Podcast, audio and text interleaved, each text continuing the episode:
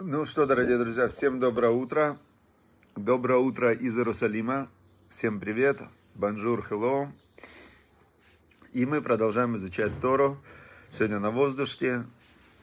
Здесь тепло, но не жарко. Интересно, что в этом году, несмотря на обещанное глобальное потепление, как-то не очень жарко. Хорошо, Мириам Малком Маркс. Карла Маркса, наверное, родственница. Хорошо. Значит, мы изучаем, что звука нету. Ботертов, Гриша Цибульский, есть звук или нет? А ну-ка посмотрим. Яков Шатадин, есть звук или нет? Но я думаю, что раз остальные не пишут, то звук есть, значит, именно у вас, Мирия Малка, нужно включить звук. Итак, значит, мы находимся в книге «Береги свою речь» Рав Зелик Плистин. И он нам говорит о, такой, э, о таком случае сейчас, да, конкретном случае. Злословие в большой компании – Предположим, говорит он, вы находитесь в большой группе людей, например, в гостях, и вдруг слышите злословие о ком-то. О ком-то начинают говорить э, прямо вот так вот злословие, там вот он такой, например, возьмем сейчас очень много могут говорить, о кто-то любит Нетаньяу, кто-то не любит Нетаньяу, кто-то любит э, Беннета, кто-то не любит Беннета. Э, то есть, но и вот вы приходите куда-то, да, и начинается. Значит, говорит нам э, Равзелик Плистин от имени Хафицкаема, говорит так. Остерегитесь и не принимайте эти слова за правду. То есть тут очень интересно, вот сейчас нюанс, мы его разберем. Например, Моисей Шафран, обращаясь с речью к огромной аудитории, позволил себе пренебрежительное замечание в адрес Аарона Цутермана – вы сидите в зале и полагаете, что невозможно в присутствии такого количества людей сказать ложь. А значит, Моисей Шафран говорит правду. Ошибочка. Такое вполне возможно. Людская наглость порой не знает пределов. Не верьте ни слову. Здесь мы сейчас э, затронули очень важную такую основу, основу э, вот этих законов про злоязычие. Когда ты слушаешь кого-то, не верить. Мало этого, когда ты слушаешь себя, тоже не верь. И что это дает? Это дает уникальное, кардинальное, трансформационное изменение отношения к жизни, к речи и дает э, управление, управление реальностью. То есть это не меньше, не больше, это управление реальностью. Смотрите, как получается. Обычный человек, вот с детства нас приучали, слово не воробей, вылетит не поймаешь. Ну хорошо, слово не воробей, вылетит не поймаешь. А, вообще понятно, что слово не воробей. И это и ежу понятно. Вот вдумайтесь, на каких а, примерах нас учили разговаривать. Слово не воробей. Ну, понятно, что слово не воробей, да, зачем это говорить, что слово не воробей? Вылетит, не поймаешь. Вы, воробей вылетел, поймать его можно, а слово не воробей, если оно уже вылетело, не поймаешь. воробья тяжело поймать. В общем, очень много бессмыслицы, в которой воспитывается человек – и, но большинство людей к этой бессмыслице относятся серьезно и не понимают, что эта бессмыслица, она не более чем один из миллионов вариантов интерпретации реальности. Вот классно, да? Ничто не воробей, кроме воробья. Очень смешно. Вот это вот, вот это вот правильно. Ничто не воробей, кроме, кроме воробья. Очень смешно. Смотрите. То есть если понять и осознать, что слова, которые человек произносит или слышит, это очень условное, очень далекое отражение реальности, тогда что появляется? Тогда появляется возможность э, попасть в, то есть разделить между вот этим дымом слов и между реальностью. И в этот момент человек попадает совершенно в новый мир. То есть он попадает в мир, это как магия такая, да, то есть он вдруг просыпается, и он видит, что люди живут во сне, в который они верят. То есть люди живут во сне, в который они верят. Э, я, например, э, вчера э, там разговаривал с некоторыми людьми, и, значит, один из них говорит, я, говорит, прямо не хожу, а ползаю. Я ему говорю, нет, ты не ползаешь, ты ходишь, то есть ты на ногах, ты ну, ни разу за последние годы не ползал. То есть зачем ты говоришь, я не хожу, а ползаю, да, ну что ты этим хочешь, э, этим метафорическим оборотом, что ты хочешь добавить в свою жизнь, да, тебе от этого приятно, что ты свое хождение называешь ползанием. Второй говорит человек, а я вообще не могу ходить, вообще не могу ходить. Я говорю, ну как ты не можешь ходить, ты ходишь, ты постоянно ходишь, ты ходишь туда-обратно, почему ты не можешь ходить? То есть, но оба из них, когда они произносят свои метафорические вот эти вот обороты, а, а, они очерняют, то есть они как бы художники, которые очер, очерняют свою жизнь. А, понятно логически, когда человек, он словами пытается украсить свою жизнь, и он словами пытается сделать свою жизнь более красивой и приятной. Ну, это еще как-то понятно. Но именно в этом и страх злословия, что злословием люди уничтожают, они, они создают зло. То есть э, они не описывают зло, они его создают своими словами и определениями. Теперь, значит, публично это тоже делается, и когда ты приучаешься не верить, не верить э, словам, то в этот момент э, ты не попадаешь под их влияние. Представляете? Теперь, значит, а, я здесь сразу же привел одну историю, которую, которую Равыцкак Зильбер, Захранот Сидик рассказывает в своей книге, чтобы ты остался евреем. О том, как бывает публично, люди не просто врут, а врут, ужасно врут. Так врут, что просто а, невозможно, невозможно даже найти ни одного звука правды в их словах. Он рассказывает здесь историю, как в 1953 году он сидел в лагере. Он в это время сидел в трудовом лагере, его посадили, и как раз в, в конце, в конце отсидки уже этой три года он сидел, было как раз в, центра, в январе в центральной печати появилось сообщение ТАСС. А, ТАСС это было телеграфное агентство СССР, не помню, ТАСС, уполномочен заявить, я еще помню с детства, об аресте группы врачей-вредителей, которые якобы специально ставили неверные диагнозы и неправильно лечили выдающихся политических и военных деятелей. Значит, было обвинение, группа врачей, и этих врачей арестовали, пытали. Они, естественно, под пытками, человек признается под пыткой в чем угодно, то есть э, просто даже под страхом пытки он уже признается. А когда по-настоящему пытают, ну, я не представляю, кто может выдержать пытки. И они все признались. И большинство из них были евреи. Теперь с этого момента начались увольнения с работы, а, разоблачения и начался поиск еврейских вредителей. Теперь а, все это, естественно, подстраивалось, все это в газетах писалось. И он говорит, помню, еврей заключенный, тот самый, который спрашивал, можно ли курить Йом-Кипур, говорил мне про врачей. Не верю, что это выдумка. Нельзя такое выдумать.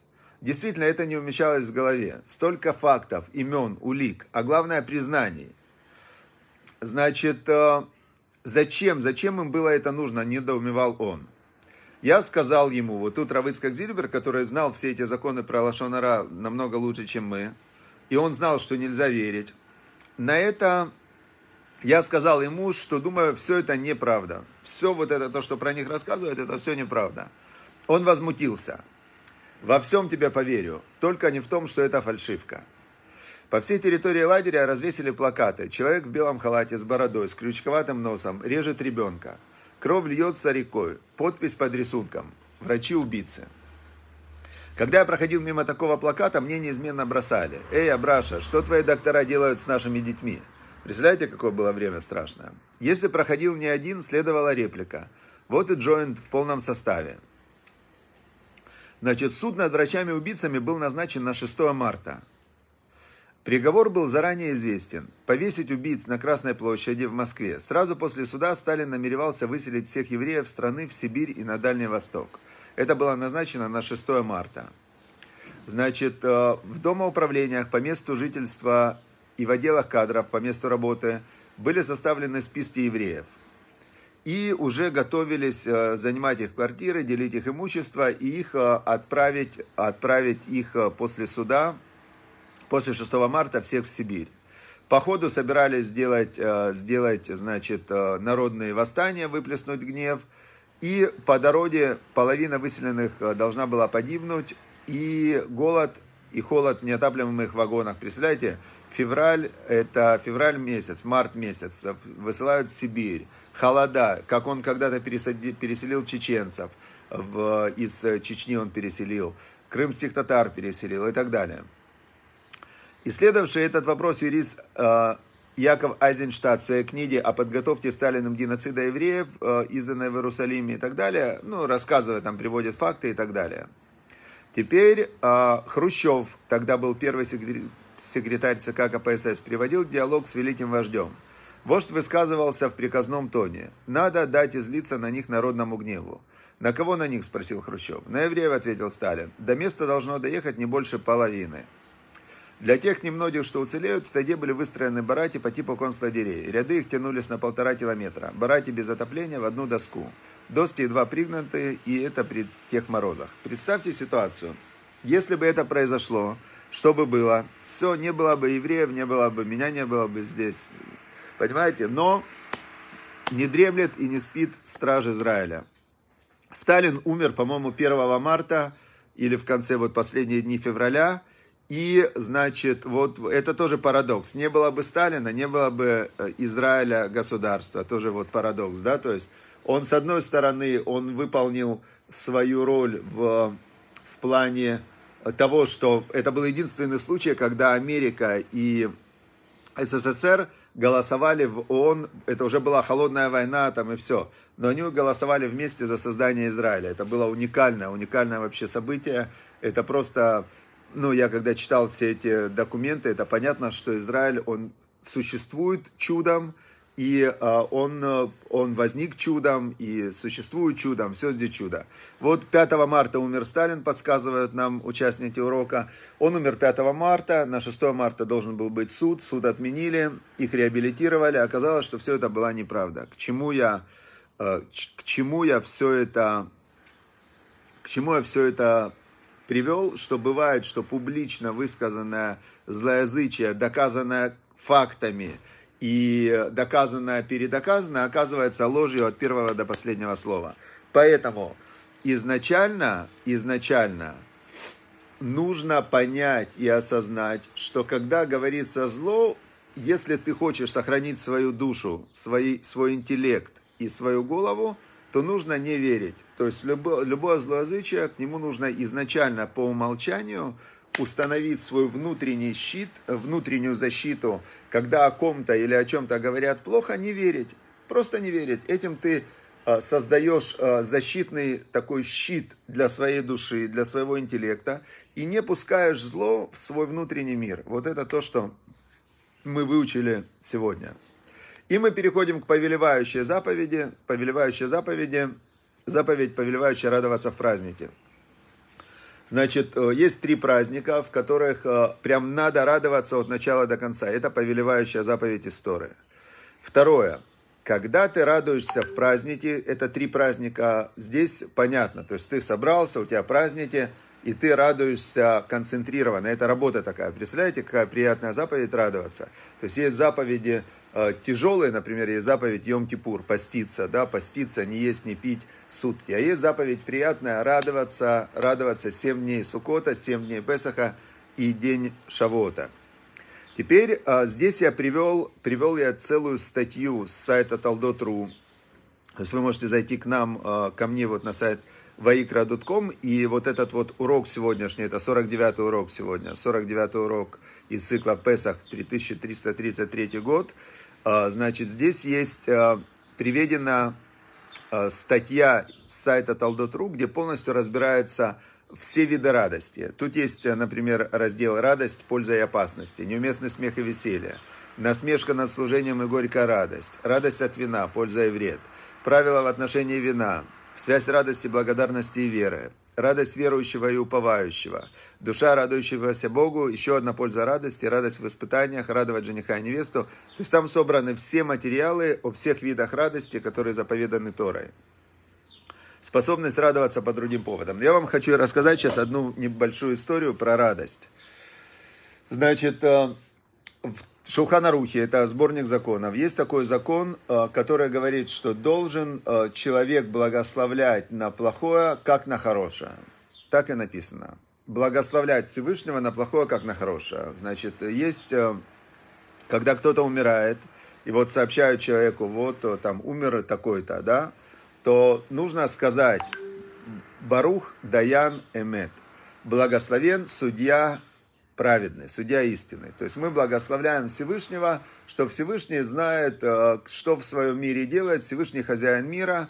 Мы верим, что он добрый, мы знаем, что он добрый, мы верим, что он, не верим, а видим своими глазами, что он весь мир обеспечивает жизнью. И мы видим, что если бы он хотел мир уничтожить, он бы его уничтожил, но он дает всему живому и пропитание, и существование, и здоровье вся система работает уникально, все интегрировано, и мы Всевышнего любим, да, мы Бога любим, теперь получается так. А тут кто-то умер. И мы говорим, благословен ты, э, судья праведный. Теперь, значит, э, что? Пришел один еврей к, к раввину своему и говорит, Рэбе говорит, я не понимаю такую вещь как можно благословлять на плохое, как на хорошее. То есть, понятно, за хорошее я благословляю Всевышнего, говорю ему, благословен ты Всевышний, что по слову его возникло все, и выпиваю стакан воды. Понятно. Понятно, когда я благословляю Всевышнего, когда что-то происходит хорошее в жизни, есть такое благословение Шейхияну. Благословен ты Всевышний Шейхияну, что дал нам нажить, дожить, выйти иману, и дал нам э, выстоять. Вы и Дияну, и дал нам дойти лезмана зе, до этого времени. Понятно? Человек э, там купил себе квартиру, он радуется. Человек купил себе даже костюм какой-то, тоже радуется. Человек, э, э, я не знаю, пришел праздник какой-то, он радуется. Но как можно благословлять на плохое, как на хорошее? Теперь, значит, сказал ему в этот момент Равин его, говорит, я тебе не могу объяснить, поедь, пожалуйста, к Ребзусе, к Ребзусе, и, значит, поедь к Рыбзусе, и он тебе объяснит. Он едет в Аниполь, был такое местечко Аниполь, и ищет там Рыбзуси. Был такой Рыбзуси, праведник, все про него знали, чудотворец, праведник. Он ищет этого Рыбзуси, находит э, Рыбзуси землянка. В этой землянке бедность вообще нереальная, земляной пол, какие-то там вообще, ну, жуть. И, значит, сидит такой, дети какие-то голодные, жена какая-то такая вообще непонятная. И сидит этот Ребзуси, а он сидит, сияет, довольный, читает Эйлим, прям у, смеется, ухахатывается. К нему, значит, подходит этот вот человек, и ему говорит, э, послушайте, говорит, я не понимаю, конечно, меня Равин к вам послал, чтобы вы мне объяснили, объяснили, как можно благословлять на плохое, как на хорошее. А Рэбзуси этот на него смотрит, говорит, я вообще не понимаю, говорит, что он вас ко мне послал. Откуда, говорит, я знаю, а, как можно благословлять на плохое, как на хорошее. У меня, говорит, в жизни ничего плохого никогда не было. Я, говорит, вообще не знаю, что значит плохое. И в этом ответ, что когда, когда человек что-то оценивает как плохое или хорошее, это он живет в некой э, системе координат, в которой он, э, в которой он э, расставил сам по себе вот акценты. Вот у меня любимый пример относительности всего, это пример с тремя ведрами. Три ведра, правая рука ставит, одно ведро очень горячее, человек засовывает правую руку в очень горячее ведро, второе ведро очень холодное, засовывает руку в очень холодное, а среднее ведро комнатной температуры – и он берет, вытаскивает две руки из э, горячей, из холодной, и опачки, и засовывает руки в э, комнатную температуру. И что он видит? Что он чувствует, вернее? Видит-то он одно ведро, одна вода, две руки. Только его правая рука чувствует воду как холодная, а левая рука чувствует воду как горячая. И у него происходит раз, разрыв шаблона. Какая вода? Она же темная, но я же чувствую физически. Правой рукой чувствую, что она холодная, левой чувствую, что она горячая. Все в этом мире очень относительно. Относительно, прямо очень относительно. Поэтому, это еще Эйнштейн сказал, что все относительно, да? А, значит, минута, час, например, с любимой девушкой в какой-то там приятной атмосфере, говорил Эйнштейн, это, это пролетает как секунда. А минута, если сидеть на горячей сковородке, она чувствуется как вечность. То есть все относительно. Поэтому, поэтому э, радость э, и нерадость – это выбор. Это выбор человека. Как относиться, как воспринимать, как называть, чему верить, с какой стороны посмотреть на вещи. Э, когда воюют две страны какие-то, да, каждая страна воюет за правое дело, так они считают. Только, ну а где же здесь правое дело, когда они воюют друг с другом? Все в этом мире относительно, кроме того, что Всевышний сказал, это добро, это зло, это правда, это неправда, это заповеди, это не заповеди. Поэтому мы изучаем заповеди и все остальное воспринимаем так, как оно есть. А как оно есть, Эвель Эвелим, сказал царь Соломон, мудрейший из людей. Все это Эвель Эвелим, пар паров. То, что было в 53 году, сегодня это уже пар. Никто не знает точно, как было. Это все рассказы с рассказов, с перерассказов, с перерассказов. И каждый, кто рассказывал, даже те люди, которые там находились и которые это видели, у каждого было свое личное, как сказать, нытья, это было свое личное намерение. Каждый уже в то время уже доказывал какую-то точку зрения. Объективной информации о том времени нет вообще, вообще нет. Поэтому каждый живет в рассказах, и нам Тора говорит, злые рассказы не, не, как, не воспринимайте, не верьте. Все, удачи, успехов всем, прекрасного дня прекрасного дня и не занимайтесь спорами. Ну, никто ничего не знает. Вот вы поймите, никто ничего не знает, как оно было, и пользы от этого никакой нет. Брать в себя негативную информацию из прошлого, это просто как ходить, э, есть такое э, выражение, окунаться в микву и держать в руке ящерицу. Она не очищает. Зачем держать из прошлого гадость, боль, какие-то обиды там и так далее? Отпустите прошлое. Отпустите, все будущее, верьте, что будет хорошо. Верьте, что будет хорошо, вечная жизнь, заповеди, Всевышний, любовь.